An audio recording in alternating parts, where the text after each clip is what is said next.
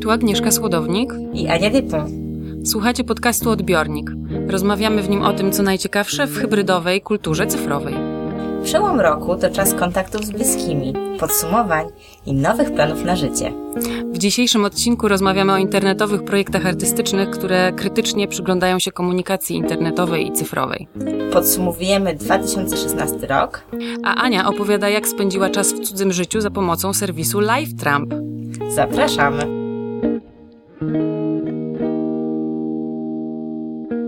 Podcast Odbiornik. Kulturalne hybrydy, słodownik i depon.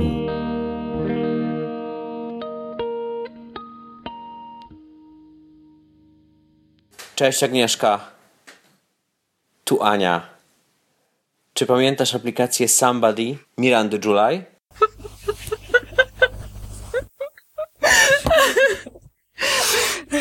Tak, pamiętam, Aniu. To była taka aplikacja, w której e, wysyłało się wiadomość do kogoś, kto jest w pobliżu osoby, do której tą wiadomość chcesz wysłać, i ta osoba y, szła ze smartfonem do tej osoby i czytała na głos SMS-a. Czyli było to takie analogowe przesyłanie wiadomości tekstowych. Tam były takie przykłady, były takie filmiki. E, Miranda Czulej jest artystką, więc to nie była prawdziwa aplikacja społecznościowa, która miałaby szansę się przyjąć, ale były różne filmiki, które promowały te aplikacje. Na przykład był taki filmik, w którym dziewczyna chciała zerwać z chłopakiem i nie bardzo wiedziała, jak to, jak to zrobić i wysłała do jakiegoś takiego wielkiego, silnego kolesia, który e, był gdzieś tam w okolicy tego chłopaka. I ten, ten, ten wielki koleś przed tego chłopaka i powiedział, cześć, to tutaj ja, twoja dziewczyna. Jest mi bardzo przykro, ale muszę z tobą zerwać. No i były też chyba oświadczyny, Oświadczyny. które wysłał e, chłopak e, osobie gra, e, postaci granej przez Mirandę July, która czekała w restauracji na niego, na, na kolację romantyczną. No i on się miał spóźnić, chyba w ogóle miał nie dojechać, nie wiem, korki, praca pewnie. No i kelnerka, kelnerka dostarczyła wiadomość i klękała przed nią razem ze smartfonem, się oświadczała. Miranda July chyba przyjęła oświadczenie.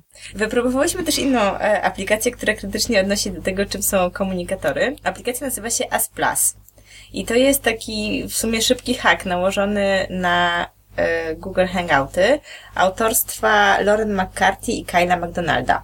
Aplikacja polega na tym, że śledzi rozmowę, którą się odbywa i e, na bieżąco komentuje mimikę osób, które biorą w niej udział. Analizuje i e, radzi ci, co zrobić, czego zaprzestać, e, na czym się skupić w dalszej części rozmowy. Czyli na przykład jak się bardzo dużo mówi, to wypadałoby jednak dopuścić tę drugą stronę rozmowy do głosu. E, Albo przestać narzekać i tak dalej. Przetestowałyśmy to. Opinie i recenzje. No dobra, to gdzie są te ustawienia tej aplikacji? My się musimy jeszcze przez to połączyć? No nie, zobacz, ja mam tutaj Positivity Self-App Store, ty nie masz tego? A, ja nic nie mam. A instalowałam to. Bo mi się wydaje, że to jest tak, że osoba, która dzwoni tylko to widzi, że ty nawet nie wiesz, że ja tego z tego korzystam, jak do ciebie dzwonię.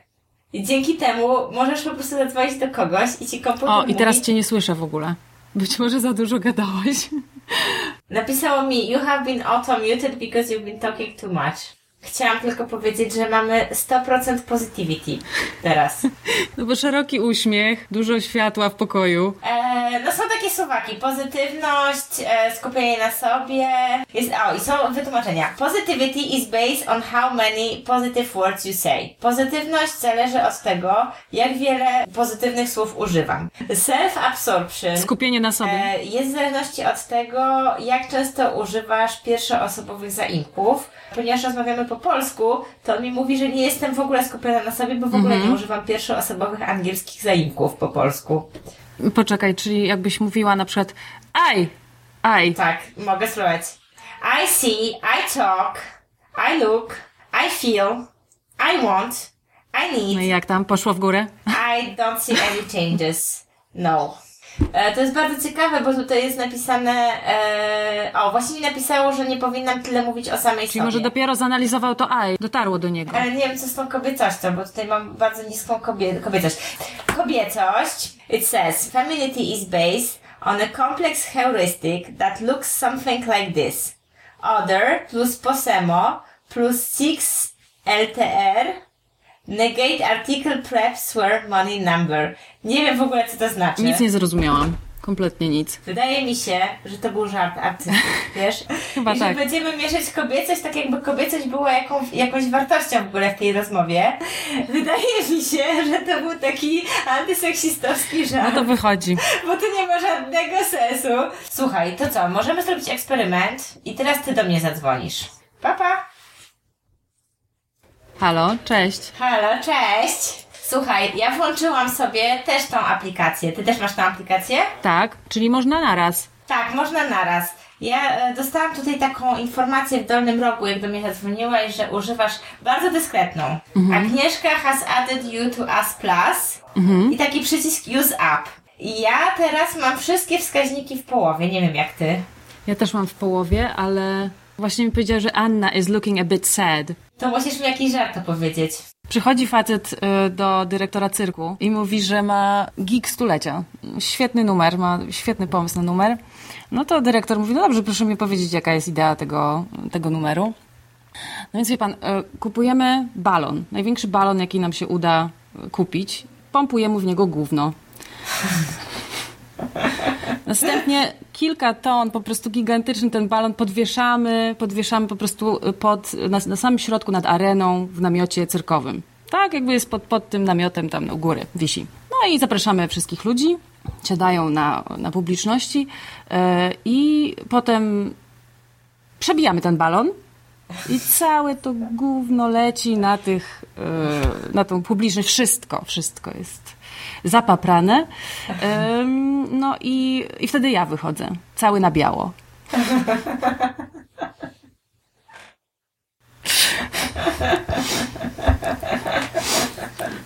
Algorytm jeszcze nie skumał, że się śmiejesz, bo wciąż mi, przed chwilą jeszcze mi mówił, że jesteś a bit sad. O, już, już skumał, już skumał. On ma jednak e, taki delay. Czy masz wrażenie, że to, że masz te suwaki pomaga ci w rozmawianiu, czy ci przeszkadza? E, No, w tym momencie, jak one są stabilne, to jakby trochę nie zwracam na nie uwagi. Patrzę tylko na te komunikaty, które mi się, mi się wyświetlają, tak? Jak dostaję pop-up taki, że jesteś trochę e, smutna, no to wtedy e, to jest jakiś bodziec. Ale poza tym to no, w tej chwili nic mi się nie dzieje. Ale ty miałaś takie doświadczenie bardziej, że tam ci się zmieniało. To ci przeszkadzało? Wydaje mi się, że to jest, z jednej strony to jest stresujące, że ktoś cię tak ocenia i nawet jeżeli to jest tylko komputer, to jednak cię ocenia. Ale z drugiej strony wyobrażam sobie sytuację, w której to może być dla mnie pomoc, znaczy w której się czuję niepewnie. W jakich sytuacjach to y, by było fajne? No na przykład właśnie jak odbywasz z kimś trudną rozmowę, albo w takich sytuacjach. Ja nie lubię Skype'a, bo nie lubię tego, że się człowiek nie patrzy w oczy, tylko patrzy się w ekran, a nie w kamerę. I zawsze takie rozmowy Skype'owe mnie stresują, więc wyobrażam sobie sytuacje, w których rzeczywiście jestem zestresowana i ktoś mi mówi, że no dobrze, nie powinnaś może tyle mówić. Ja sobie myślę, hmm, w sumie słuszna uwaga. O na przykład. No właśnie. Ale rozumiem, że to można wyłączyć, tak? Że ty wyłączasz to, jak dostajesz informację, że e, zostałaś Tak, tak. I też uświadamiam sobie, jak dużo gadam, przez to, że co chwilę mnie wyłącza, a ciebie nie wyłącza. Ale uważam, że sam koncept artystyczny jest naprawdę wspaniały i też to, że po prostu żyjemy w czasach, w których komputery umieją takie rzeczy. A jeżeli chodzi o ocenę tej ap- aplikacji, daję jej plusa, a z plusa. As plus. Ja w sumie też mu daję plusa. Też to jest ciekawe dla mnie, tylko chyba mało użyteczne. Na tym polega sztuka, nie? Odbiornik. Kulturalny podcast. Ostatnio testowałam też, właściwie sprawdzałam, czy istnieje jeszcze taka aplikacja, która się nazywa Plug. To jest aplikacja, która powstała początkowo w takiej bardzo prostej formie. Można było wysyłać wiadomości w świat i patrzeć, jak ta wiadomość się rozprzestrzenia. Ja e, zastanawiałam się, czy w ogóle to istnieje, bo to daje dużą przestrzeń na wrzucanie jakichś bzdur w sieć, które są dalej przekazywane. I byłam przekonana, że to umarło śmiercią nat- naturalną, natomiast aplikacja się rozwinęła. Powstała cała społeczność plagowiczów i e, stwierdziłam, że sprawdzę, jak to działa. Więc napisałam, muszę się przyznać publicznie, że jestem autorką fake newsa, o tym, że ludzie odkryli życie na Księżycu. Czyli postprawda też tutaj wkradła się nam do podcastu. Albo może protoprawda, bo mam nadzieję, że prędzej czy później to życie na Księżycu będzie. Zresztą prawda jest taka, że astronauci byli na Księżycu, no i jakieś tam życie w pewnym momencie na tym Księżycu się pojawiło. Było tylko jedno zdanie. Naukowcy odkryli życie na Księżycu, dużo wykrzykników i wrzuciłam to. Od razu zostałam zaatakowana przez ludzi ze społeczności, którzy mnie bardzo brzydko wyzwali, więc ja wzięłam i tak przyjrzałam się tej mapce, bo tam już parę osób przekazało dalej tą wiadomość, bo, się, bo widać, gdzie jest, kto dalej przekazuje. Założenie jest takie, że możesz przekazywać dalej tą informację i ona się, jak taki wirus, rozprzestrzenia po świecie. Zresztą hasłem tej aplikacji jest informacja jest jak wirus. Zobaczyłam, że rozprzestrzeniła się w różnych miejscach w Europie Środkowej, ale też na zachodnim, na wschodnim wybrzeżu w Stanach i znalazłam jakiś artykuł w związku z tym, po węgiersku, w którym się pojawiają słowa, które sobie z Google translate'owałam życie i księżyc i myślałam sobie, że szansa, że ktoś jest biegły w językach ugrofińskich, a dokładnie w języku węgierskim jest stosunkowo mała. I wrzuciłam po prostu ten link. Tym samym zamknęłam w ogóle dyskusję i osoba, która wcześniej mi mówiła, że powinnam podać źródło, powiedziała mi, a okej, okay, dobra, no to super. Teraz tak śledzę, gdzie się rozprzestrzenia ta informacja i tam kilkaset osób, nie, chyba nie kilkaset, może 200 osób widziało tę informację i przekazało dalej. Testowałam, jak łatwo, jak trudno, czy jak łatwo jest y, jakieś fake newsy w ogóle wrzucać do sieci. Jest to bardzo łatwe i jest aplikacja, która właściwie służy temu, żeby ludzie się dzielili informacjami, albo ona w ogóle ma taką, oni piszą o tym na stronie, że to jest takie właśnie oddolne, że w takim scentralizowanym świecie, w którym monopol na newsy mają duże korporacje, to pozwala społecznościowo kształtować, a tak naprawdę to nic nie pozwala. No jakby, nawet jak masz silną społeczność, która mentalnie reaguje, to koniec końców nie masz jak tego zweryfikować. Tu powiedziałeś, że tutaj ich tagline to jest e, informacja jest jak wirus. Jak ja testowałam kiedyś tam tą aplikację, to miałam wrażenie, że mądrości ala Paulo Coelho są jak wirus, bo tam było mnóstwo właśnie takich frazesów na temat życia, które też na Facebooku się rozprzestrzeniają w sposób yy, karygodnie skuteczny. Więc tam nie było w ogóle żadnych informacji tego typu tej fejkowej. No teraz e, się zmieniło, są takie, można wejść w taką bańkę e, dotyczącą jakiegoś konkretnego tematu. Ja się zapisałam na przykład do takiego kręgu dotyczącego medycyny i tam są jakieś, nie wiem, zdjęcie, też tego nie sprawdzam, nie jest jakieś śmieszne zdjęcie z mikroskopu elektronowego, jest napisane, że to jest jakaś tam cząsteczka wapnia czy czegoś tam. Ja tego nie sprawdzam, tak? I sobie jak, jakaś śmieszna cząsteczka, być może to nie jest prawdziwa cząsteczka, tylko być może to jest wyrenderowane zdjęcie, też nie jestem w stanie tego mm. zweryfikować. I to jest jedna grupa, do której się zapisałam, a druga grupa, która mi się bardzo podoba, to jest bad advice, czyli złe doradztwo. Mhm. I to jest grupa, w której możesz się e, zadać jakieś pytanie i dostajesz same złe porady na ten temat. A propos komunikatorów i a propos tego, że tak rozmawiałam o tym w 2016 roku, zaciekawiło mnie bardzo i duże wrażenie na mnie zrobiło to, że mama kupiła zestaw emoji. Ale jak to, ku, od kogo? E, podpisali umowę z firmą Docomo, która początkowo zrobi, robiła, projektowała te emoji do pagerów. W 99 roku wypuścili e, zestaw emoji do pagerów, który potem się został przejęty dalej i został wykorzystany potem przez Apple'a. Natomiast to nie jest pierwsza sytuacja, kiedy e, mama coś takiego kupuje. W 2010 roku mama kupiła do kolekcji znaczek AD. O, wow. Czyli jak ja tutaj na wydruku mam albo w komputerze y, te małpki wszędzie, to w zasadzie jestem niejako posiadaczem reprodukcji dzieła sztuki. I myślę, że to bardzo ciekawie ustawia w ogóle rolę kuratora i tego, jak wygląda zbieranie sztuki cyfrowej. Mhm. I to jest trochę tak jak kupowanie performance'u do kolekcji, że to mhm. są takie rzeczy, które są totalnie ulotne. Kupujesz to do kolekcji i co? I po prostu to masz, ale jakby, te, jakby siłą tego jest sam gest zakupów. Dowartościowujesz chyba ten obiekt, który nie jest obiektem fizycznym, tylko, czy też tą mhm. sytuację, jakby uznajesz ją, jakoś na piedestał ją stawiasz. Uznajesz to jako sztukę, tak? Mhm. Jako coś, co jest warte bycia częścią naszego dziedzictwa. Zresztą taką bardziej miękką sytuacją jest na przykład taki zestaw emoji, które zostały zaprojektowane przez Rafała Dominika na wystawę Bogactwo w Zachęcie. Mhm. I jest zestaw emoji, który się nazywa bodajże Luxopolo, które można ściągnąć sobie na komórkę i są tam takie polskie emoji o bogactwie. Jest na przykład taki plik setek y, z jagiełą, ale też jakiś tam złoty ząb, jest też takie polskie wyobrażenia y, o bogactwie. Więc e, myślę, że to jest fajne, że w ogóle ten obszar staje się częścią naszego dziedzictwa. Fanfary. Skoro rozmawiamy o 2016 roku, jakie trendy emoji na 2017? Emoji Rap to jest portal poświęcony emoji. Podaje, że Unicode Technical Committee zaakceptował na 2017 rok m.in. żyrafę, precel, wampira, ale też jakże na czasie jest ikona z matką karmiącą dziecko przy piersi.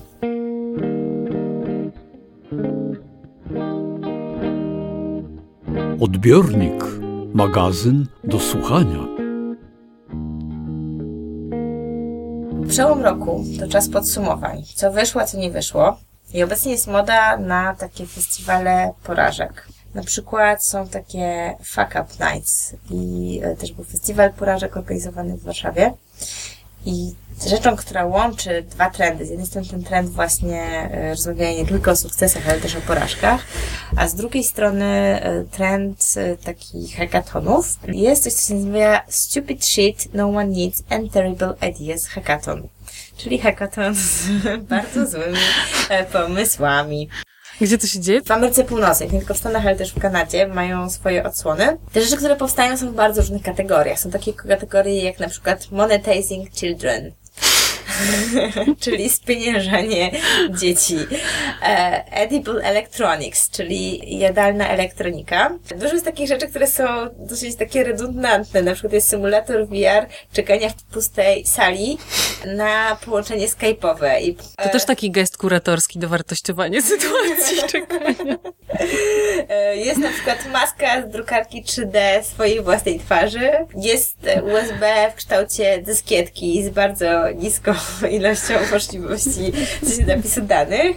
E, Jest aplikacja, która mówi ci, czy trzymasz w tym momencie telefon w ręku. Mi się tam podobał taki, y, taka instalacja, że dostajesz okulary wiarowe i masz kamerkę na tyłu głowy, więc możesz chodzić tyłem w kierunku, w którym ta kamerka zbiera. Czyli możesz chodzić do tyłu, tak jakbyś miała yy, Lusterko lusterko w samochodzie, tak, wsteczne.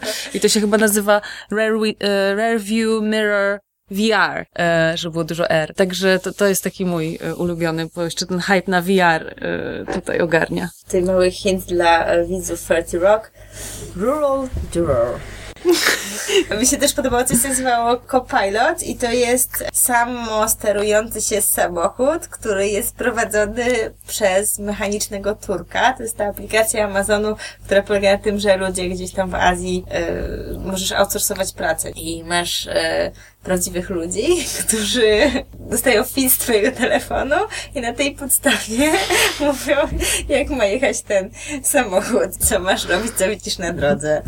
Też e, rozbawiła mnie, rozbawiła mnie aplikacja, która jest adblockiem i która blokuje wszystko oprócz reklam. Subwersywny bardzo gest. E, A propos takich adblocków, też e, jest e, bardzo fajny adblock zrobiony z okazji stulecia ruchu Dada. Projekt się nazywa Dada Data i ma kilka komponentów. Jest tak, który można wykorzystywać na Twitterze, ale też między innymi jest adblock, który polega na tym, że zamienia reklamy na takie małe obrazki Dada, które w ogóle można samemu też można tworzyć takie kolaże e, tekstowo-obrazkowe. można je tworzyć w tej aplikacji i potem jak zainstalujesz tego adblocka, to ci zamienia po prostu na takie małe dzieła sztuki treści reklam. Próbowałaś tego? Tak próbowałam, ale miałam jakiś tam kłopot z instalacją i na, nie na wszystkich stronach to działa. Mm, Natomiast w ogóle ostatnio widziałam jakieś zestawienie też trendów na 2017 i że jednym z wyzwań jest to, że ludzie coraz więcej korzystają od bloku, z adbloków i że jakby był taki pomysł, że sposobem na monetyzację, kapitalizację w sieci będzie to, że będzie się korzystać z reklam, ale coraz więcej osób sobie blokuje reklamy i że to jest jakiś temat, z którym prędzej czy później internet będzie musiał sobie poradzić. Mhm. Może jakby w losowy sposób e, wyświetlać w tych miejscach czasem reklamy, czasem takie właśnie netartowe, dadaistyczne dziełka, to ludzie by nie korzystali z adbloków, licząc na to, że otrzymają jakąś dziwną, zaskakującą treść. Zamiast reklamy telefonu komórkowego albo skarpetek do kupienia pod choinkę. Słuchajcie, ludzie, którzy się zastanawiacie, jakie jest rozwiązanie tego problemu, mamy dla Was rozwiązanie. A jeśli ktoś z Państwa y, ma pomysł, jak rozwiązać ten kryzys, no bo to można powiedzieć kryzys y, elektronicznej prasy też, bo to, to są takie podmioty, które potrzebują e, pieniędzy, żeby chociażby weryfikować te fejkowe newsy. No to tutaj w tym miejscu pozwolę sobie podać numer telefonu na naszą pocztę głosową, ponieważ do odważnych świat należy, więc zapraszamy do chwytania swoich telefonów i wykręcenia numeru 782 02 83 03. Już prawie na pamięć znam. Chwila z poezją. Okres świąt to czas refleksji.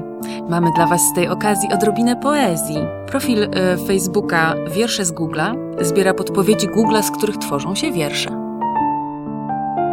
Chcę wiedzieć. Chcę wiedzieć więcej. Chcę wiedzieć więcej niż wiem, umieć więcej niż umiem. Chcę wiedzieć wszystko.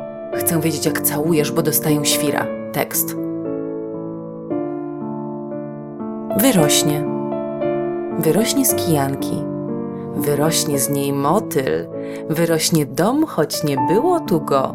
Wyrośnie różdżka z pnia Jessego. Mam dość ty.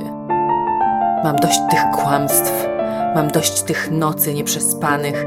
Mam dość tych fałszywych ludzi. Mam dość tych fałszywych twarzy. Mam dziurki.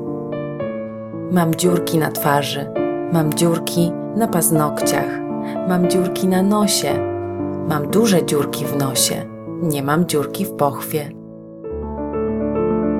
Słuchacie podcastu Odbiornik, magazynu kulturalnego dwutygodnik.com.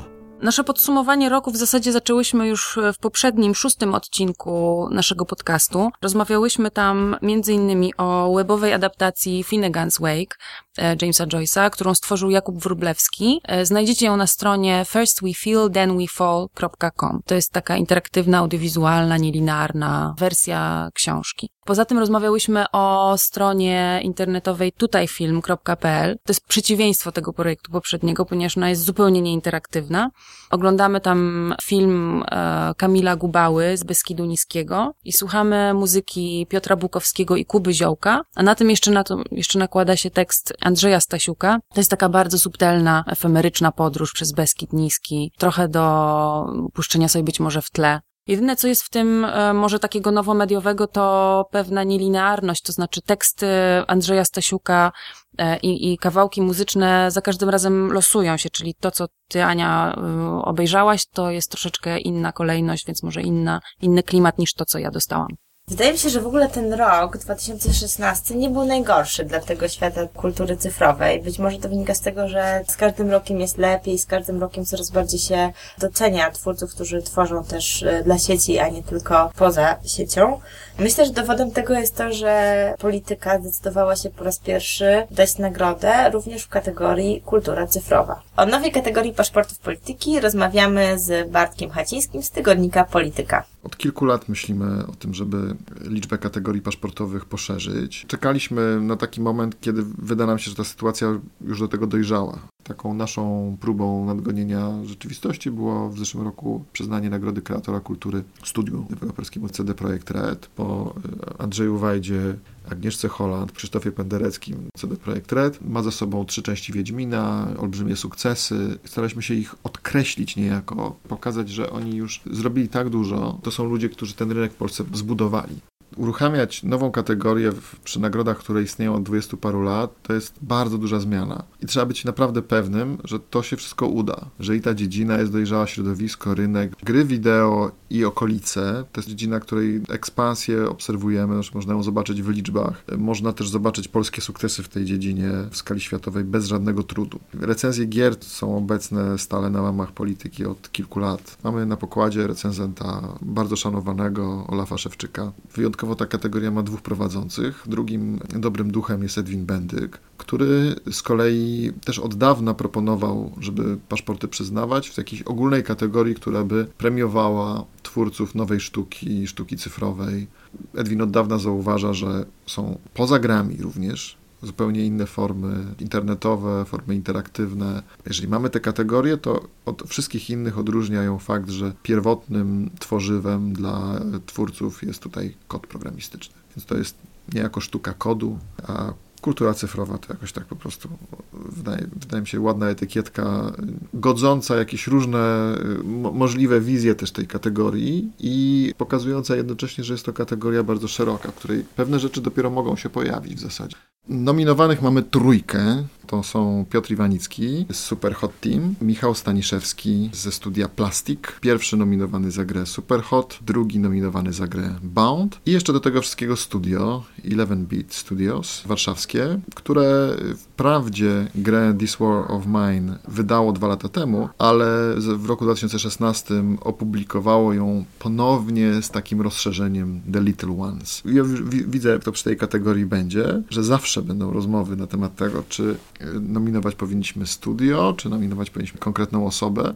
Mamy takie swój też taki kod, którym się tutaj porozumiewamy, jak już widzimy, jakie typy wyszły z głosowań jurorskich w poszczególnych kategoriach, mm, to nie ukrywam, że oczywiście mamy do nich jakiś stosunek. Miewamy stosunek taki, że ojej, po prostu, no to się w ogóle nie spotkały te głosy. W tej kategorii w tym roku problemu nie było. Wręcz przeciwnie, jest problem, kogo wybrać. W fazie propozycji zgłaszanych przez jurorów, osób spoza redakcji, to są no, zarówno akademicy, jak i y, recenzenci gier, to grono jest różnorodne. My nie podpowiadamy, nie, nie wysyłamy listy wydanych tytułów. To jest w każdej dziedzinie bardzo trudne. Typy rzucane na podstawie oglądu roku każdej z tych osób muszą się gdzieś spotkać i one się jednak zogniskowały wokół gier. Czy to jest dobrze, czy jest źle? No, myślę, że rzeczywiście pokazuje stan rynku.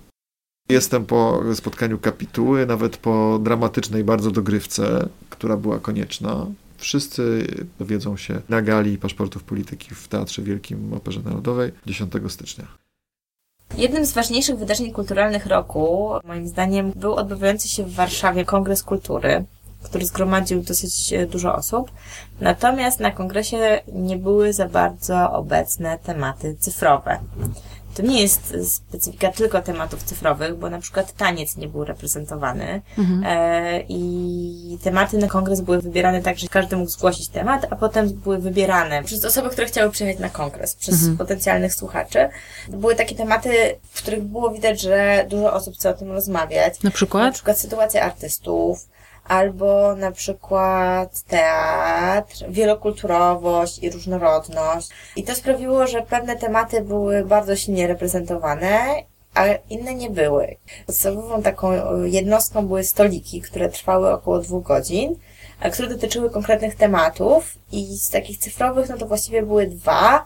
Jeden był taki dosyć ogólny o relacjach między mediami cyfrowymi a kulturą i to był taki bardzo ogólny panel, a drugi dotyczył edukacji i tego, w jaki sposób edukować dzieci na temat internetu, kultury cyfrowej. Nazywał się Pokémony w Auschwitz bodajże. W związku z tym zostało zorganizowane przez Alka Tarkowskiego Olejanu z Centrum Cyfrowego i przez Mirka Filiciaka wydarzenie satelitarne kongresu, które się nazywało Sieci Kultury, które zebrało około 20 osób. Pracowaliśmy w podgrupach, skupiając się na zgłoszonych przez nas tematach, które dotyczyły zasobów cyfrowych, twórców, uczestnictwa, instytucji i tego, jak instytucje mogą w świecie e, cyfrowym funkcjonować. No i jak było? O czym rozmawialiście? Spotkanie udokumentowała Anna Mariankowska z podcastu Laboratorium, który był patronem wydarzenia. 8 października podcast Laboratorium objął patronatem sieci kultury, wydarzenie satelitarne Kongresu Kultury 2016. Wydarzenie umożliwiło spotkanie kilkunastu osób zajmujących się na co dzień lub po prostu interesujących się i świadomych wagi tematów związanych z technologią, cyfryzacją, użyciem nowych mediów i ich wpływem na kulturę, politykę i politykę kulturalną, edukację oraz funkcjonowanie instytucji. Chciałabym zapytać, jak zdefiniowaliście swoje wyzwanie? Wyzwaniem jest napięcie, które istnieje pomiędzy tym, czego my jako użytkownicy cyfrowego świata w nim pragniemy, szukamy, potrzebujemy, a tym, co dostajemy w pakiecie. Uważamy, że istnieje coś takiego jak przymus czy konieczność uczestnictwa, rozumiane bardzo szeroko, nie jako uczestnictwo w konkretnym serwisie czy konkretnej sieci społecznościowej, ale jako to, że musimy przejść przez mediację technologiczną po to, aby móc po prostu realizować się w życiu prywatnym, zawodowym, e, publicznym. I z tym wiążą się podwyzwania, takie jak oligopol największych graczy dostarczających usługi komercyjne. W efekcie my, jako użytkownicy, tracimy kontrolę nad treściami, jakie generujemy. Możemy doświadczać cenzury, możemy doświadczać jakiejś zdrady technologicznej, gdzie portal, któremu ufamy, nagle pokazuje coś światu, czego my nie chcemy pokazywać i tak dalej, i tak dalej. A tutaj skupiliśmy się na rozwiązaniach miękkich, wynikających z kultury, z edukacji, a nie z prawa, regulacji czy tego, co może robić państwo. Uznaliśmy, że państwo jest istotnym graczem, tutaj akurat nie kluczowym, też wewnętrznie sprzecznym, który zakazuje jedną ręką, nakazuje drugą. Miałam taką refleksję o takiej startupizacji kultury, znaczy, że jest bardzo dużo takiego myślenia właśnie o tej sieci jako o tym potencjale takim komercyjnym, który jest przekładany też na kulturę, która jest w sieci i jak dla mnie to jest trochę problem. Wolałabym, żebyśmy tak samo jak jesteśmy w stanie jako społeczeństwo łożyć na aktorów, którzy grają w teatrach i na publiczne teatry, żebyśmy mieli jakiś rodzaj konsensusu również nałożenie e, na sieć. Jest to dużo bardziej... Tak? No nie wiem, wydaje mi się, że jest jakaś taka społeczna zgoda na to, na to, na, na to, na to. Etap formułowania konkluzji i rekomendacji sprawił często wiele trudności. Błędą powinna być od 1 do 4 albo złotych myśli, albo rekomendacji. Na szczęście nie musi to wszystko się składać w jedną spójną całość. A nie składa się? Moim zdaniem nie. A tobie się składa? Totalnie. Przedstawiciele poszczególnych grup warsztatowych postawili na opisowe podejście do problemu, przedstawienie procesu pracy i wniosków. Trochę upada taka wizja super, z kultury będzie tyle kasy, tak kultura się liczy, że to w ogóle wszystko się tak naprawdę opłaca i złotówka wydana na kulturę jest najlepiej wydaną złotówką na świecie. No może tak trochę jest, ale może nie zawsze jest jakby też trudno czasami do wyliczenia. I zastanawiając się właśnie nad, nad tym, że mamy w ogóle pewnie nie tylko kryzys wizji dla kultury, ale w ogóle mamy kryzys jakiejś utopii, to uznaliśmy, że tym, co nam się wydaje totalnie istotne i to byłoby mocno inspirowane Markiem Krajewskim, tym, że kultura miała być, by być narzędziem do tego, żeby łączyć różne grupy, które się ze sobą nie spotykają, żeby inicjować takie procesy, gdzie ludzie o różnych, gdzie świata, różnych poglądach robią coś razem. Być może młody faszysta razem z kimś połączony pasją do gier weźmie udział w procesie, w którym zobaczy, że to, że ktoś jest trochę inny od niego, to może nie jest powód, żeby bić tę osobę. Cały reportaż ze spotkania sieci kultury można posłuchać na stronie Laboratorium Podcast. Dobrym sygnałem jest też dostrzeżenie twórców cyfrowych. Na przykład Pan Generator, grupa Pan Generator dostali nagrodę e, Złotego Lwa w Cannes, co jest o tyle istotne, że to jest e, nagroda branży reklamiarskiej, a oni dostali ją za instalację w Muzeum Powstania Warszawskiego. No cieszy też e, to, że na przykład serwis VOD Arte jest po polsku, to też jest internetowa inicjatywa, to jest telewizja internetowa. Ostatnio na dwutygodniku został opublikowany wywiad z Amelie Lenhardt z Arte, która opowiada więcej o tym projekcie. A co jeszcze w dwutygodniku? Tymczasem w numerze. W tym numerze redaktorzy podsumowują rok w kulturze. Yy, można znaleźć podsumowania we wszystkich dziedzinach. W dziale obyczaje opublikowaliśmy dwa teksty o smogu. Olga Drenda śledzi folklor dnia codziennego i sprawdza, jak ten temat smogu przeniknął do mediów, jak też obok poważnych, prawdziwych informacji rozprzestrzeniają się takie smogowe plotki i fobie. Włodzimierz Pesel z kolei opowiada historię smogu, jak w różnych czasach zauważano temat czystości powietrza i porównuje smog z pokrewnym brzmieniowo smokiem. Jakub Socha recenzuje w tym numerze Patersona Jarmusza. Bardzo chwali ten film i podkreśla, że Jarmuszowi znowu udało się coś przeprowadzić, co dla innych reżyserów jest nieosiągalne. Bo ilu innym moglibyśmy wybaczyć sceny, w których fragmenty wiersza tworzonego przez bohatera pisane są bezpośrednio na ekranie. W noworocznym 201 numerze Jarosław Kopeć dla nas analizuje związany z wydarzeniami w Aleppo kres zaufania pokładanego w takiej dobrej dziejowej roli mediów społecznościowych. Rozmawiamy też z Pawłem Demirskim, który rozdaje psychiczne kocyki na złe czasy. Iwona Kusz z kolei sylwestrowo w naszym cyklu Wieś opowiada tym razem o toastach i haustach wódki. Weronika Murek z kolei analizuje dla nas księgi sądowe po raz kolejny, tym razem skupia się na prawach karpi i innych zwierząt. Polecamy. Dobrze nie by. Dobrze wiem, nie będzie najlepszej pary z nas. Dobrze, że nie było nas na spotkaniu w Berlinie. Dobrze i tanio nie będzie szybko. Dobrze pamiętam, to nie było dawno temu. Agnieszka, jakbyś mogła być kimś innym, to kim byś była? Hmm, myślę, że mogłabym być aktorką, albo pielęgniarką, Albo taksówkarzem. Taksówkarzem. No spotykasz, y, spotykasz masę różnych ludzi e, przez cały dzień. Oni ci opowiadają historię albo milczą. Słuchasz radia. Aplikacja Somebody, o której mówiłyśmy, Mirandy July, pozwala się, chcąc nie chcąc, wcielić w cudze życie, przekazując wiadomość. Odwiedziłam serwis, który pozwala sprawdzić, jak to jest być kimś innym. Nazywa się LifeTramp. Nowy rok to czas postanowień życiowych. Ten serwis pomaga podejmować decyzje na temat tego, co chcemy robić ze swoim życiem poprzez odwiedzenie cudzego życia. Spotkałam się z Jarkiem. Tak, i słyszę siebie podczas nagrywania. Haha, yeah. Udało nam się osiągnąć to, co chcieliśmy. To może powiedz mi, jak to się stało, że siedzimy u Ciebie w mieszkaniu, gdzie znamy się, nie widzieliśmy się wcześniej, nie jest to również randka z Tindera. Gdzie jesteśmy i co się dzieje? Bo napisałeś do mnie na LiveTrampie, dlatego się widzimy. A czym jest LiveTramp? LiveTramp to jest taki portal, w którym można zobaczyć, jak pracuje osoba w jakimś tam zawodzie i ta osoba, jeżeli będzie tak uprzejma, zaprosi ciebie do siebie do pracy na przykład. Widząc tą pracę tego kogoś, nie wiem, no tam widziałem, że się różni ludzie ogłaszają, no nawet jacyś piloci, możesz w ten sposób wywnioskować, czy to faktycznie jest coś dla ciebie. Albo tak po prostu, żeby zobaczyć, jak to wygląda. No ja chciałam zobaczyć, jak wygląda profesjonalna praca nad audio. Bardzo się cieszę, że przyjąłeś moją prośbę. Jakbyś mógł powiedzieć w trzech słowach, czym się zajmujesz? Czym się zajmuję w trzech słowach? Hmm. Może być nawet trochę więcej słów. E, nagrywaniem audio, edycją audio, realizowaniem spektakli teatralnych, koncertów, nagłaśnianiem koncertów, instalacjami sound systemów, no w zasadzie A ta to. gitara na ścianie? A to kiedyś sobie grałem na gitarze, ale to nie jest gitara, na której się gra. Znajomi znaleźli to w jakimś opuszczanym budynku w piwnicy. Mając 14 lat już wiedziałem, że będę chciał robić rzeczy związane z muzyką. Najpierw miałem nadzieję, że po prostu będę mógł robić muzykę i być gwiazdą rocka, ale nie wyszło. nie wiem dlaczego. Może jest na live Naprawdę nie wiem dlaczego.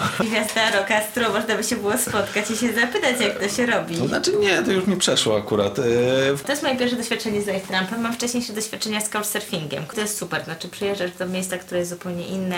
Jest, ja często z tego korzystam, jak jeżdżę gdzieś daleko poza Europę, żeby nie mieć takiego efektu zoo, że jednak przyjeżdżam i po prostu nie jestem w stanie rozszyfrować tej kultury i tak totalnie po uszy po prostu się wpada, wchodzi się do kogoś do domu, gdzie jest mama, tata, wujek i w ogóle jest inna religia i się śpi na ziemi i to jest w ogóle super.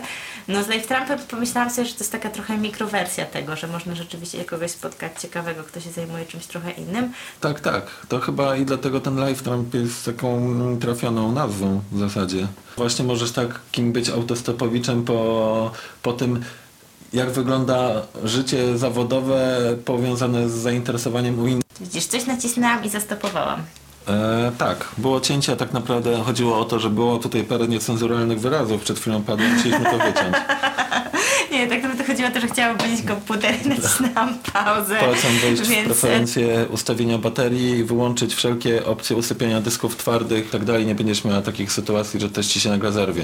Pierwsza nauka, ustawimy to sobie następnym razem, jak będziemy coś nagrywać.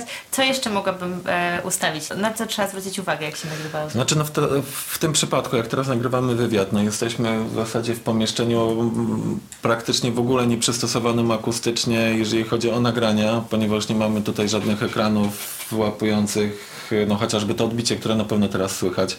Słychać, że jesteśmy w betonowym pomieszczeniu po prostu, w zwykłym pokoju.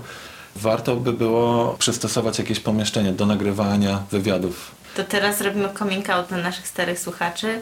Zdarzyło nam się nagrywać w dużym pokoju pod stołem. Zakryliśmy dużą ilością kocy. Bo okazało się, że ten stół wcale nie jest taki duży, jak już się pod niego wejdzie, bo ma taką wysokość standardową stołu, plus jeszcze jakąś tam szerokość tego blatu. Więc jak weszliśmy, okazało się, że tam średnio się mieścimy, ale tak na pół leżąco, omotane tymi kocami, bez przepływu świeżego powietrza, zdarzyło nam się nagrać jeden odcinek. Ale nie wiem, czy ktoś z Państwa odczuł tę różnicę. I od tego czasu, kiedy się prawie udusiłyśmy pod stołem i myśli nam się plątały z braku trenu, od tego czasu jednak już przestałyśmy nagrywać w takich ciasnych, wygłuszonych pomieszczeniach, jakim jest stół w dużym pokoju. No tak, mogła być to bardzo problematyczna sesja nagraniowa.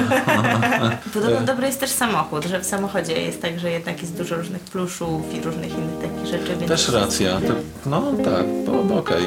Na świeżym powietrzu by było fajnie, jeżeli nie wieje. cisza jak makiem zasiał. Było to super doświadczenie. Przyszłam, zupełnie nie wiedziałam, czego się spodziewać. Jarek już wcześniej korzystał z Live Trumpa, już wcześniej do niego przychodziły różne osoby.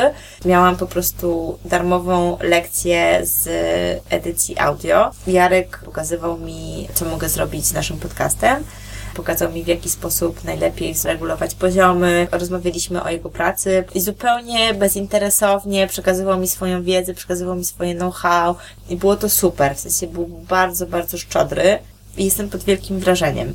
Natomiast mieliśmy pewne, y, zarówno on, jak i ja, pewne uwagi co do funkcjonowania samego serwisu. Na przykład Mhm. w momencie, w którym się umawiasz z kimś na rozmowę, to nie możesz wysłać wiadomości. To znaczy masz swój profil, gdzie ja napisałam, że prowadzę podcast i jestem mamą, ale nie byłam w stanie napisać, a w ogóle to chciałabym nagrać kogoś do odcinka naszego podcastu. Po prostu jest to z jednej strony super proste, bo naciskasz przycisk chcę spędzić czas z tą osobą i to jest trochę niefajne. Znaczy nie jesteś w stanie zindywidualizować tego przekazu. Potem jak, nie wiem, ta osoba wyrazi zainteresowanie, czy się zgadza, to wtedy dopiero, tak? możecie zacząć ze sobą Mhm. korespondować, ale też Jarek mówił o tym, że przez to, że tak łatwo jest wcisnąć ten przycisk, chcę z tobą spędzić czas, zdarza się, że ludzie są niewdzięczni i że nie zostawiają recenzji i po prostu biorą e, jakąś wiedzę, know-how i nie oddają nic e, w zamian.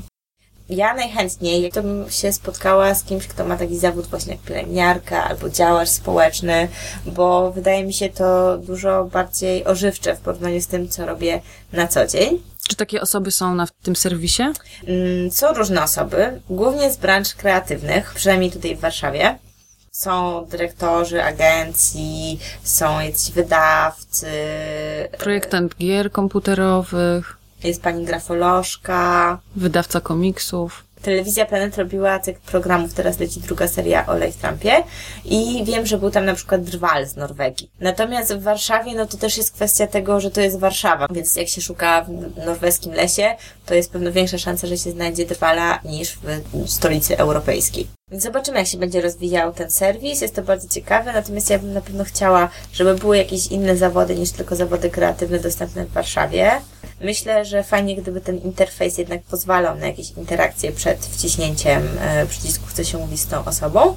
I też być może utrudniał to wciśnięcie tego przycisku. No zobaczymy. No to jest nasz apel.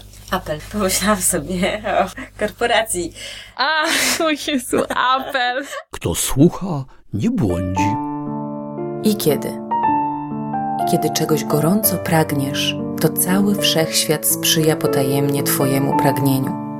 I kiedy mówisz do mnie słońce, i kiedy zaśnie każde z nas na zawsze, i kiedy zaśnie każde z nas na zawsze, a moje grzechy rozdzielą nas, naciśnij Enter, aby wyszukać.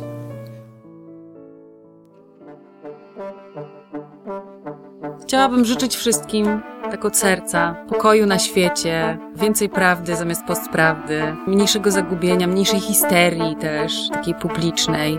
Mam nadzieję, że wszystko będzie dobrze. Do usłyszenia. Podcast Odbiornik przygotowały i zrealizowały Anna Depon i Agnieszka Słodownik. Redakcja dwutygodnika to Zofia Król, Paweł Soszyński, Maciej Jakubowiak, Jakub Socha, Paulina Wrocławska, Piotr Kowalczyk i ja. Sekretariat redakcji Melisa Czaplicka. Dziękujemy Jarkowi z Live Trumpa za poświęcony nam czas. Wykorzystałyśmy muzykę Veloma, Fabrizio Paterliniego, Christmas for Everyone, Wild Indigenous Fred Heigar, o Tannenbaum, Dana Lercha. Podcast na licencji Creative Commons uznanie autorstwa. Audycje można kopiować i rozpowszechniać w dowolnym miejscu i na wybrany przez siebie sposób oraz remiksować i używać w ramach własnych utworów, także komercyjnych, o ile podasz autorki i tytuł oryginału, z wyjątkiem muzyki, którą można wykorzystywać jedynie w celach niekomercyjnych. Wykorzystałyśmy też fragment nagrania ze spotkania sieci kultury z podcastu Laboratorium. It's Christmas for everyone in Bangkok or Japan, for the rich and the poor, in Vietnam or Sudan. It's Christmas for everyone, for the young and the old, for sinners and angels for the sexy and the bold. It's Christmas for everyone, for the nude and the dressed, for the cruel and the sweet, for the happy and depressed. It's Christmas for everyone, for the holy and the ghost, for you and for me, and for the one we hate the most. Wydawca Narodowy Instytut Audiowizualny. Styczeń 2017